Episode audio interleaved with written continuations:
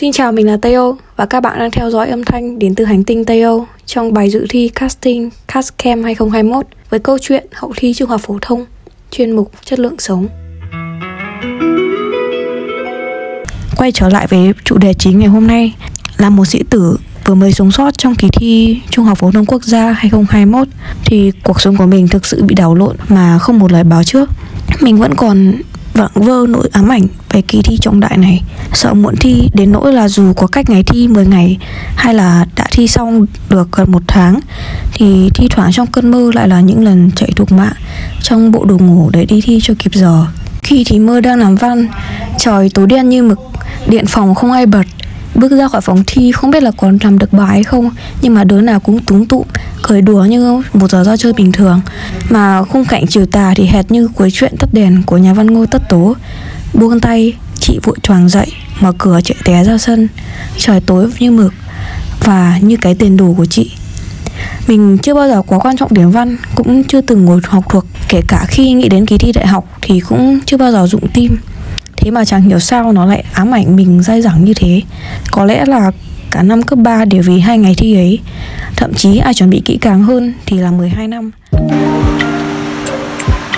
Và cả việc học liên tục theo một lịch trình cố định và chi tiết do nhà trường vạch sẵn ra mà tinh thần học tập và kỷ luật của cả lũ đều rất là cao, trở thành những bậc tinh thông về chuyện bài vở, học thuộc cả đống sách giáo khoa, đủ thể loại môn, đủ tiêu chuẩn cho mọi bài kiểm tra và kỳ thi. Nhưng mà ngay khi tiếng trống báo hiệu kỳ thi kết thúc, bộ não của cả lũ đều phóng bay với tốc độ 340 m trên giây, đáp theo tiếng gọi của tự do. Ở viễn cảnh tương lai gần, cả lũ là công dân trưởng thành, sắp sửa quậy đuôi vào biển lớn còn bây giờ cả lũ là kỳ học sinh Sống bay nhảy khắp nhà Sách vở thì tự động vô hình Điện thoại, tivi, máy tính thì hoạt động hết công suất. Thời gian biểu thì rối lên tùm lum Ngẫu hứng từ 7 giờ sáng dậy Lại thành giờ đi ngủ Còn 10 giờ đêm đi ngủ Thì mới bắt đầu nổ máy tung hoành trên mọi mặt trận online. Thật ra điều này chẳng hề có gì sai bởi vì cả lũ đều đã hy sinh mọi cơ hội giải trí cho con đường học hành thiên liêng. Đổ lại là quãng thời gian vui chơi ngắn ngủ này. Nhìn lại chặng đường hậu trung học phổ thông dài đằng đẵng, mới thấy trong tay có nhiều điều quý giá.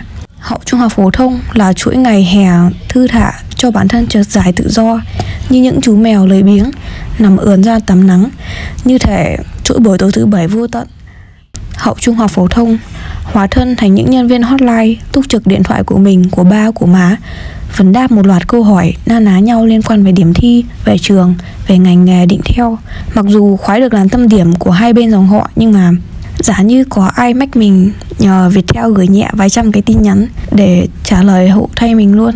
Vậy thôi chứ, đấy cũng là một vinh dự mà không phải ai cũng quên được.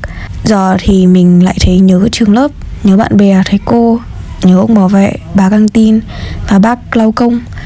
Thảo nào mà người ta bảo hậu trung học phổ thông là bật playlist nhạc tạm biệt tuổi học trò non stop tiếc nuối bao ngày thơ của một thời.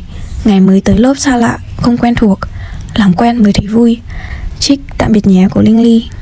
Và cuối cùng, hậu trung học phổ thông là ranh giới mong manh giữa thế giới trẻ con và người lớn tìm hiểu về con người mình như sở thích, sở trường, sở đoán, đam mê, rồi ghi chép mọi lời căn dặn từ bố mẹ, anh chị, bác, facebook, youtube với các tips để sống sót qua năm đầu của tuổi 18 một cảm giác của hậu trung học phổ thông.